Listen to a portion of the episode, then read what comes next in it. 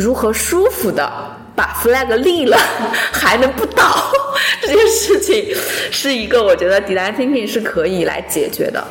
我从来不觉得意志力是一个很好的解决办法。我觉得最好的解决方法就是靠你已形成的习惯来形成新的习惯，而这个习惯就是你的目标。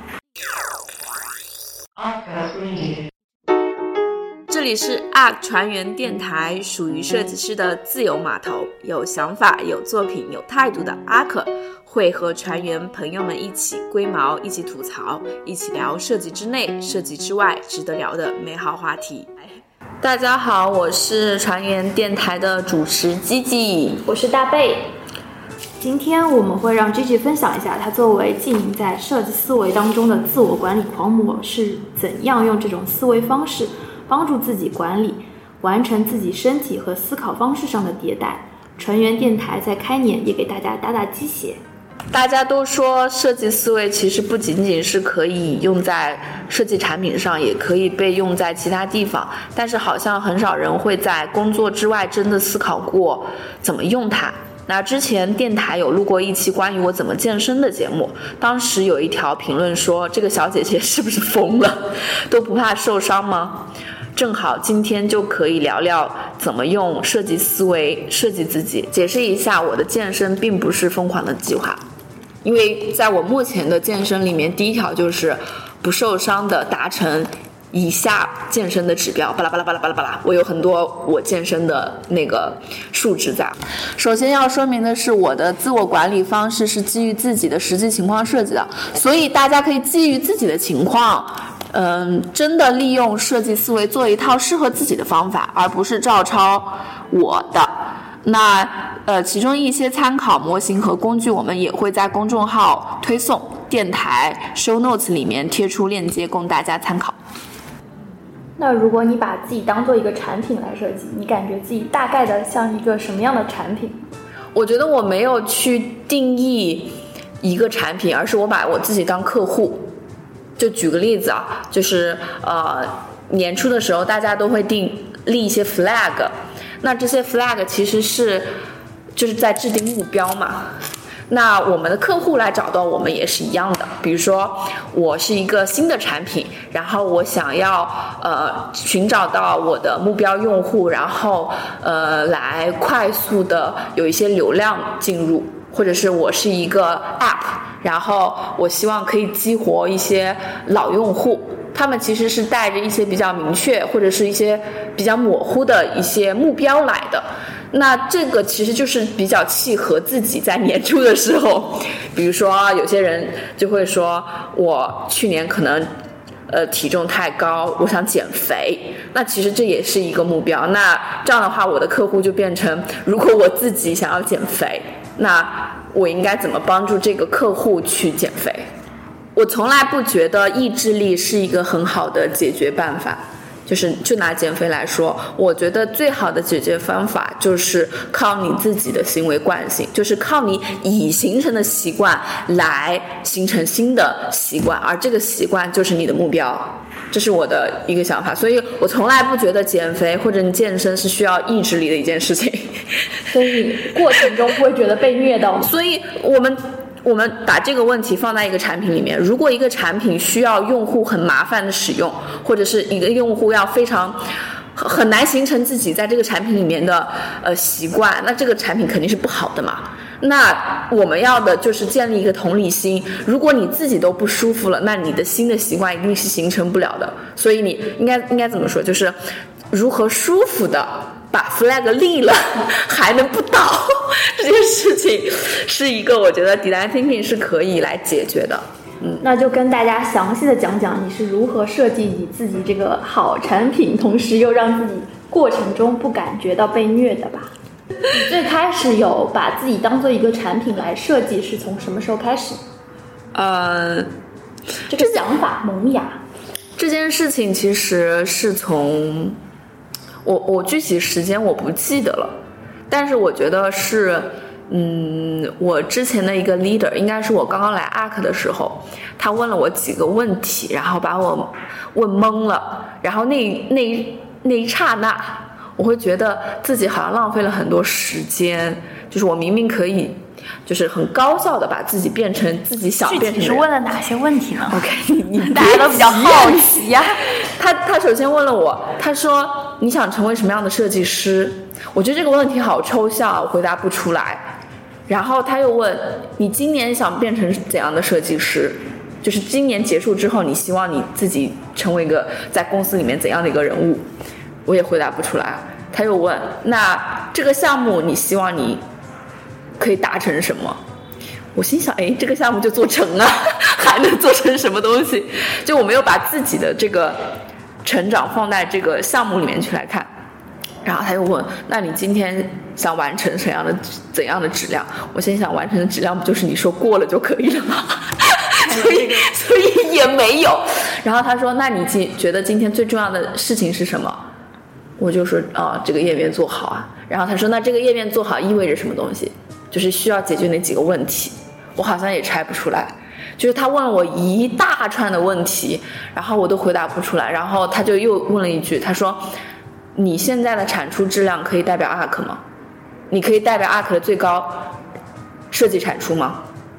也把我问懵了，所以我当时就觉得我是一个没有断奶的状态，因为我指望着别人给我收拾烂摊子，我就感觉是一个很学生的状态来的。但是其实，呃，就他的一串问题让我有了深思，就是好像这个你的你想要成成的事儿，或者你想要成成的计划，是可以肢解到每一天，然后每个项目、每年，甚至是几年计划里面去的。所以你现在有一个比较明晰、比较确切的计划可以给大家分享吗？就是它不是呃，我我是有一个比较抽象的三年，我想要成为什么样的人，但是我觉得关于如何制定目标这件事情，它其实是可以再拿出一期，因为这个是跟你的价值观是有关系的。我们现在就基于大家都有一个明确目标的前提，假设一下如何基于这个目标去设定一个计划。那这个设计计划的标准是什么呢？呃，我觉得这件事情，无论你的目标是什么，我把它落到纸面上来，就是，呃，就是很我知道很多人立 flag，它都是一句话，就是其实我理解这个根本不是目标，它是愿望，所以怎么从愿望变成可以？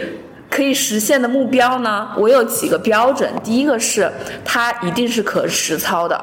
那实操底下是什么？是有一个衡量标准在的，就是什么是好，什么是坏，什么是不能做，什么是一定要做。然后还有一个就是有一条明确可以实现的路径。举个例子，我要减二十斤。那这个是一个标准，对吗？那如果是低于二十斤，它其实就就就不成功了嘛。那如何减二十斤呢？少吃饭，那少吃多少算少吃呢？是早上少吃还是晚上少吃？还是怎么怎么吃？这些都没有解决，所以我理解，只是写一个减二十斤是根本不是一个明确的目标，你需要把它变成一个可以衡量的一个呃指标，且它可以精确到每周，然后你可以顺着每周，然后把它落到每天里面去。我认为这个才是。制定目标的一个标准就是可实操、有标准且有明确的路径。那可以跟你跟大家分享一下，你近期的计划是通过哪几项指标来衡量的呢？呃，我觉得可以聊几项吧。就是我现在拿了一本我从一七年到二零二一年的一个就是一个目标。我发现我一七年到二零二一年有一个很重要的就是小版本迭代，且嗯怎么说就是呃是动态的一个过程。举个例五例，年的时间是吗？二从一七到二一，现在就是第五年，看划时代的五年。真的就是，比如我有一个省钱存钱的一个计划，然后呃，很多人我相信也有类似的一个一个愿望吧，就是暴富 或者是存钱。那我因为呃，我之前也推荐了一本书，就是呃消消费社会。那这个其实是我从根源上去想改造自己思想的一件事情。就是呃认清楚什么东西你是被迷惑了要买，那这是一个从底层意识。那还有一个就是我想把它变成一个 yes or no 的事情，就是一个非常明确的一个很逻辑性的事情，所以我就做了像画线框图一样画了一个逻辑图。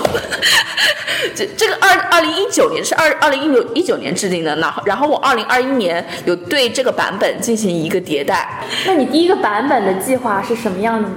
我第一个版本的计划是存四万块钱，除给爸妈的部分。呃，这个也有一个问题，就是我知道我自己存不了钱，所以我的第一个解法是把我的钱给我爸妈，这是第一个解法。那第二个解法，我觉得给我爸妈是一个很惰性的做法，所以我需要相当于拿一笔钱来作为实实验，就是我到底能不能自己来掌控自己的欲望，欲望控制。所以我给自己的指标是四万块钱。然后这是一年存四万块钱，然后我需要通过这个模型存四万块钱。嗯嗯那你的这个模型是基于什么衡量标准的？就是 yes or no 的那个标准。就是呃，大概的逻辑是，第一个判断是它是否是紧急物品，因为很多情况下，比如说一件衣服，你明明有衣服穿，你为什么还买衣服？所以衣服就不属于紧急物品，除非比如说。上海突降二二十度，我没有羽绒服。OK，那这个是可以应应个急买一件的。那首先我来判断一下它是否是紧急物品。如果它是的话，我第二个判断维度是是否有可替代的已购入的呃产品。比如说我家里已经有了一件羽绒服了，然后我看了一件款式更好看的，那我很想买。那这个时候去判断，就是它是不是可替代。如果它可替代的话，OK 买，但是要把一件扔掉。哦，如果如果比如说你这断舍离的很狠啊。对，因为这个其实就是在判断，嗯、怎么说，就是值不值，就是跟你，因为你留下来的一定是你认同它价值的嘛。然后一个新新的新的东西进来了之后，要判断它跟你目前已有的价值哪个到底是更值得留下来的。但我其实很好奇，你这个紧急的标准是什么呢？你就除了那种怒降二十度，这个紧急是当天或者明天就需要。就是呃手头没有这个生活就会有影响。对啊，对，这是这是一个。那如果说你从来没有买过这个东西，那就可以买。然后如这是刚刚说的，这是呃是紧急物品。如果它不是紧急物品的话，然后我有一个 list，这个 list 在一九年的时候呢是放入购物清单十天，等待十天之后再来判断你还想买不买。但是今年呢，我已经把这个十天变成了十五天。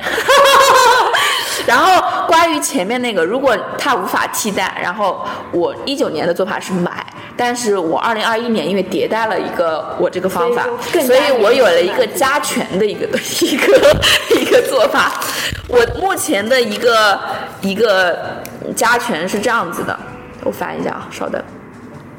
我目前的加权是，嗯，首先如买的话，它是否超过了本月的购物预算？如果它超过的话，我有一另外一个解法。那如果它不超过的话，我会进行五个灵魂、四个灵魂拷问。这四个灵魂拷问的话，需要一定的加权，然后得到一定的分数。如果它得到了这个分数，我就会买。那举个例子啊，第一个问题是，这个东西在购买一个月之后，如果有人出等价的人民币跟你交换，你愿不愿意？还愿不愿意买？就是愿不愿意出手是吧？对，这个加权它有个加权。那第二个问题是，该产品的美的价值大于实用价值。哇哦，这个就很设计师。对，第三个是这个产品跟可替代的那个产品有不可比拟的优势。然后第四个是是人都是盲人，依然会购入，因为我深知消费社会其实大概就是你为别人买的，所以我希望就是这个，其实我是有一个场景代入感的，在一个孤岛上，你还会不会还会不会买？就是世人都是盲人的这种状态。你可以分享一个例子来说明，就是你买了哪些东西是符合这个标准？我身上身上的这些东西都是符合标准，比如说我现在这个卫衣是我扔了另外一件卫衣买的，我的裤子也是，我所有你扔的那一件衣服是呃，扔它的原因是因为这件，因为这件比那个更有就是质量是可以替代的，但是美学意义比那个 更更更更高，所以就留下来，然后另外一件就就被被我扔掉了。然后我身上的衣服、鞋子基本上都是这样。但有一个，比如说我呃，我现在穿了一双拖鞋，那这个拖鞋是我直接购入的。嗯，因为因为呃，从小到大都没有过拖鞋，因为我在办公室是有开那个小太阳的，开小太阳的话是不能穿我的一些什么运动鞋在那儿烤的，因为会脱胶，所以我必须要有一个就是可以经受火烤，然后坏了我也不会心疼的一个东西。然后我就之前我是有一个拖鞋的，然后现在那个拖鞋已经被我扔掉了，就是脏了还是干嘛，还是坏了，所以这这个东西。是没有可以替代的产品的，所以我就立马买了一双，大概就是这样。还有我现在的手机，我手我现在的手机是 iPhone 十一，然后我上一部手机是 iPhone 七，我的 iPhone 七用到话筒用不了，必须要连，必须要连那个呃耳机才可以用。然后是用，真的是用到不能再用了，我才换了一部手机。准备买十二是吗？目前这也是我非常挣扎的一点，因为我在买 iPhone 十一的时候买了它那个换新机的那个计划。原则上，今年四月份是我换新机的最好时机，因为在四月份，如果我买 iPhone 十二的话，我可能还会拿一些补贴，因为我这个手机没有坏，然后那个呃 Apple Care 还能折折算一点钱。但是我在思考我要不要去进入到这个计划里面，就看苹果的原则和你的原则冲不冲突，就是以及跟我的那个加权，就跟我的那套这个逻辑，它到底 O 不 OK？那四月份我觉得很小的，四月份见分晓，最近有没有换 iPhone 十二？对，大概大概就是这样吧。嗯，OK。那你说现今年你的这个购物欲望和之前定的这个欲望产生了一些变化？那制定这些计划的标准是如何迭代？就是这些变化是怎么产生的呢？就比如说那个十天变成十五天，呃，我觉得这是一个基于长期目标的一个呃变化。你可以认为每一年都是对于上一年的迭代，对吗？然后每我我在每一年的计划里面，其实它是也也是一个动态变化的。我会把它变成每个月，然后每个月变成每周，每周我会进行一个调整。举个例子，我会肢解到，嗯，比举个例子啊，我现在在练举重，然后举重的话需要练习腹式呼吸，这样的话你的胸腔压力会变小，然后我就买了一个练习呼吸的一个器具，那这个器具呢是每天要练习两次，嗯，然后我第一个星期制定的标准是每个星期练两次。然后我会把这个东西打印出来贴在墙上，变成一个非常可视化的。那如果这一周达成，我会贴一个橘黄色的小点点来激励自己。然后我期待的就是整面墙就是橘黄色，让我觉得我想做什么事儿都能成的这种状态。但是我发现两一天两次对我来说有点重了，感觉很难完成它。所以，基于呼吸练习跟其他目标之间的一个权重，我觉得呼吸练习不是一个紧急且重要的事情。OK，那我觉得它的它的权重没有那么高，我可以降低它的标准。所以我就把这一周的目标变成了一周一次，我就可以哦，每天一次，我就可以贴一个星星了。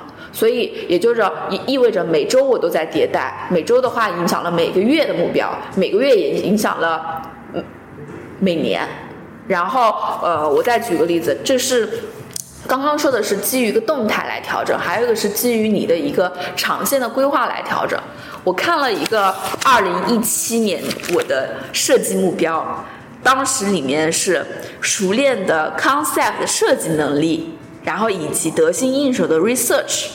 当时我是有制定这两个目标，然后我看了一下一八年。一八年我在工作这个部分，他的目标就变成了训练自己讲故事的能力。为什么呢？因为我发现我 concept 做的再好，好像我没有卖出去的能力，没有把它卖出去的能力，所以我需要提高自己的设计表达能力。那这个目标换到了二零一八年，二零一八年就是变成了。呃，二零一九年变成了过硬的 detail design 的设计能力。为什么？因为我发现我的 concept 设计的很好，我也可以卖出去。但是到了 detail 设计的时候，我会把我自己的 concept 给稀稀释掉。就是 concept 如果是一百分的话，我到 detail 就把整个精彩的点稀释到了八十分。那其实这个 concept 就相当于没有被深化下去，所以我觉得我需要在那一年补足我的 detail 设计能力。然后在二零二零年，我的目标就 就变成了四个字：稳中求进。那为什么呢？因为我二零二零年我的一个呃岗位，我的职业。我的 title 发生了变化，因为我感觉可能技能并不是我工作的一个重点了，所以我希望可以在保质的情况下有一点进步就可以了。所以它是个动态发展过程。到二零二一年我就没有工作上的目标了。当然，这个这个并不是说我在设计上不会精进了，它可能在其他的方面有一些变化。举个例子，我今年在对等的目标可能是观点输出。那这一点的话，就就已经不是说我 concept 怎么做了，而是要在更多细节上，或者是很多环节，我可以呃重新的去解构我是如何去做的，然后组组组织成我一个新的观点。对。那我是不是可以理解你的计划随着你的职位变动更加抽象了一些？那你是如何把这些抽象的计划拆解成具体可实行的？就是其实大家很想知道你是怎么变成现在的你的，就是。比如说，我跟你一样有一个计划，我想提升 concept 的能力和讲故事的能力。嗯，你可以给大家细讲一下你是如何提升这个能力，就怎么把它拆解出来。呃，首先我刚我在一开始就说到你要去量化。嗯，量化的意思其实就是你自己可以追溯。就是你知道什么是好的，你知道自己有没有达标，所以我以我自己来提升 concept 设计的能力来说一下，我自己是在每个项目里面去进行 concept 设计能力的一个提升的。我在每个项目之前，举个例子，我刚开始要求我自己提升 concept 的时候，我的第一个要求就是你要很清楚什么是 concept 设计，所以我衡量我自己。这个项目成的点是在这个项目结束之后，我可以用一个逻辑图或者是一个抽象的方式来表达什么是 concept，这就是费曼学习法嘛，就是你自己知道不行，你必须要把它具象到文字，然后也让别人知道。所以当时我的指标就是可抽象化你对于 concept 的的一个理解，然后是五颗星。如果达到了三颗星，OK，那这个这个目标可以。就是这一项可以跳过，然后精进 concept 其他能力了。如果是低于三分的话，那我可能会带着这个目标，在在第二个项目里面把它去重新回答什么叫 concept 这件事情。OK，那我当时我是抽象了一个叫什么叫 concept 的一张图，这是我第一次达标。那第二次的话，我就会我的目标就设计和我的同事共同完成一个 concept。那这个也是也有个指标，就是这个 concept 你你。呃，这在这个里面，你的投入度可能是达到超过百分之五十的，那就是就算成。如果超过百分之五十，你就可以打五分，这也是一个。那我发现我第二个也达标了。那到第三个项目的时候，我的目标也发生了变化，就是可以独立完成一个 concept，这也是我的一个目标发发发生了变化。那这个指标就是，就是你的你的 leader 满意。它是一个指标，因为我是没有当下，如果在我没有很好的 concept 设计能力之前，我是没有很好的评判标准的，所以我需要别人来评评判我。所以当时我的指标就是我的 leader 认同我的 concept，即我可以拿到五颗星。嗯，在下一个项目的时候，我就对自己产生了一个更高的要求，就是更快的产出更多的 concept。我给自己的指标，因为一般我们交互设计师。呃，是有大概一周的时间来做 concept。我给我自己的目标是三天，因为你定位自己是一个做概念的人，那你就比别人更，就是你凭什么比别人更好呢？那别人五天，我那我要三天，所以我在时间上以及在数量上，我都会给自己提出更高的要求。那在这种一直给自己提出新的要求，然后完成的过程中，会不会出现一些瓶颈？就比如说，我希望是三天，但我一直是五天、五天、四天、五天。那有没有遇到这种你没办法达到自己的这个预期，或者是你完成了这个预期之后，你不知道下一个目标是什么的时候？嗯，我觉得我暂时还没有出现说没有目标这件事情，因为我会有一个终极目标在，所以我已经把如何通往这个终极目标的，就是 road map 已经画好了。那这件事情就可能就会导致我不会出现说没有目标这件事情。如果我发现一个目标一直达不到怎么办？我觉得这里要思考两件事情。第一件事情是这个目标是否合理，就像我刚刚说的，不要通过意志力来去呃达成一个新的习惯，而是要利用你的惯性。所以你得非常的清楚知道你自己的优势是什么，利用你自己的优势来去解决问题，这是第一个。第二个就是呃。你要寻找到失败的一个共性。举个例子啊，呃，我发现我每年影响到我完成度的是我的欲望。我看 YouTube YouTube 的时间，我看一些其他社交媒体的时间，会打扰到我的一个专注度。嗯。然后，所以我今年有专门有定到一个欲望控制，所以。呃，我发现管理我自己的欲望是一个我需要攻克的一个问题，所以我严格设置了我的娱乐时间的休息日和工作日，在我的周二和周六是我可以去想怎么玩怎么玩，就是我玩玩个痛快，在那一天我可以尽情的去看 YouTube，然后这些社交媒体，但是这这这两天之外，我是不能看这些碎片化的东西的。那这里又会涉及到，如果我非常想看怎么办？对吧？OK，那这这里我其实并没有一个对自己的呃很严格的惩罚，因为你自己是不会给自己下狠心的。那如果我把奖励变得非常的诱人，失去奖励就对我来说是一个惩罚。所以说，你相当于给你的这套。计划和标准就设置了一个奖惩奖惩制度，但是没有惩，是只有奖，是吗？对，就是极致的奖励，它其实是另另外的一种惩罚，因为失去这个奖励就是惩罚。我在二零一九年的时候有做过一个呃积分系统，这个积分系统就是把我每周想做的事情，然后变成积分。举个例子，就是每健身一次可得积分。二，然后每早起一次可得积分一，然后我大概基于就是大概以自己实验了一一周的时间，大概算出什么样的状态是一个好的一周。比如说这一周是五十积分，那我则以五十积分为一个基准。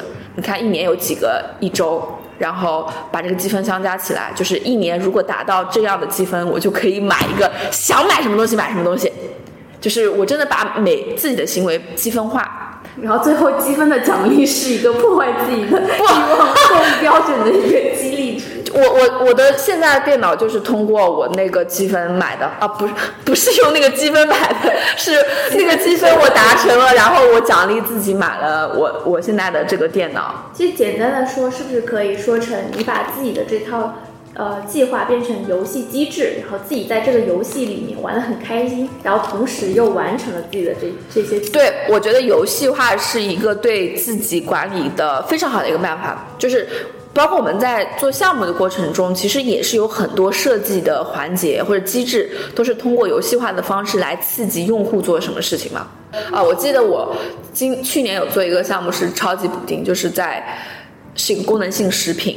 那它也是通过一个游戏化的方式来刺激用户去按时服用产品，然后这个里面就有个吃豆人的形象，因为用户是无法感知你吃进去的那个益生菌是什么的，那我用吃豆人的形象来告诉用户你吃了什么东西，然后它一些进度条啊之类的东西，感觉就是这种升级打怪的状态。我觉得其实啊，你对自己制定的这些计划，以及非常严格的完成，以及设计这一整套机制，是基于你对自己的了解，以及呃根据自己自身的特点。那你是如何发现自己的这些特点，以及根据这这些特点去制定适合自己的计划的呢？我觉得有一个方法大家都会，就是做一个自己的 user journey。我觉得不是大家都会，你可以教教一下大家具体如何去使用这个方法。举个例子，我今年有个目标，就是做观点的输出，就是想要形成自己的观点。那这件事情里面有一个，就是我得有大量的时间来吸收很多很碎片的东西，然后来形成自己的观点，对吧？你觉得自己那个观点输出的？不够多，所以你制定了这个计划吗？还是觉得你想成为一个？我想成为一个有观点的人，但这个观点不仅仅需要在脑袋里面，我希望把它形成可推敲的一些呃观点。所以我希望不仅自己可以想，还能希望还可以就是吸收一些外面的知识，然后让自己的观点更加的丰沛。所以我需要有时间来吸收那些知识嘛。所以我第一件事情就是摸清自己还还有哪些剩余的时间。那我就从早上、中午、下午、晚上、周末这个维度，然后我把自己的一个就是一周做了一个 user journey。我发现早上以及我上午的时间好像有空余时间在的。然后这个时间点，其实我大部分来公司第一件事情就是来看一些资讯。那我想，为什么不能在这个看资讯的过程中插入一些我没有涉足的一些领域呢？就原原来我可能只看一些 IT 方面的，那我可能再多用个五分钟来看一些商业方面的东西。这是我已经形成的习惯，只是在我已形成的习惯中改变了一丢丢。那这件事情好像也没有那么难。呃，我刚刚说的是，我发现了我一周的整个路径嘛，然后在路径里面看哪些时间是可以继续塞的。嗯，那有些时间好像是可以剥离的。就举个例子，我看 YouTube 的时间好像是可以减少的。我把我的这些想要做的事情进行了一个目标的一个属性分类，发现大概是有三种，一个是增强型的。就是它可能是从零到一的一个习惯培养，它可能是加强型的，就是你已经有了一个习惯，然后希望把这个习惯更加精进或者更加深入。那第三个是削弱甚至是消除，就是你有一个习惯，但是你希望从一到零，就是把它给破除掉。举个例子，我我开 YouTube 的时间我就比较多，那我希望这件事情可以在特定时间看，或者是从每天看一个小时变成每天看四十五分钟这件事情。那如果就比如说我在看 YouTube 的时候，我不会留意它那个视频的时长。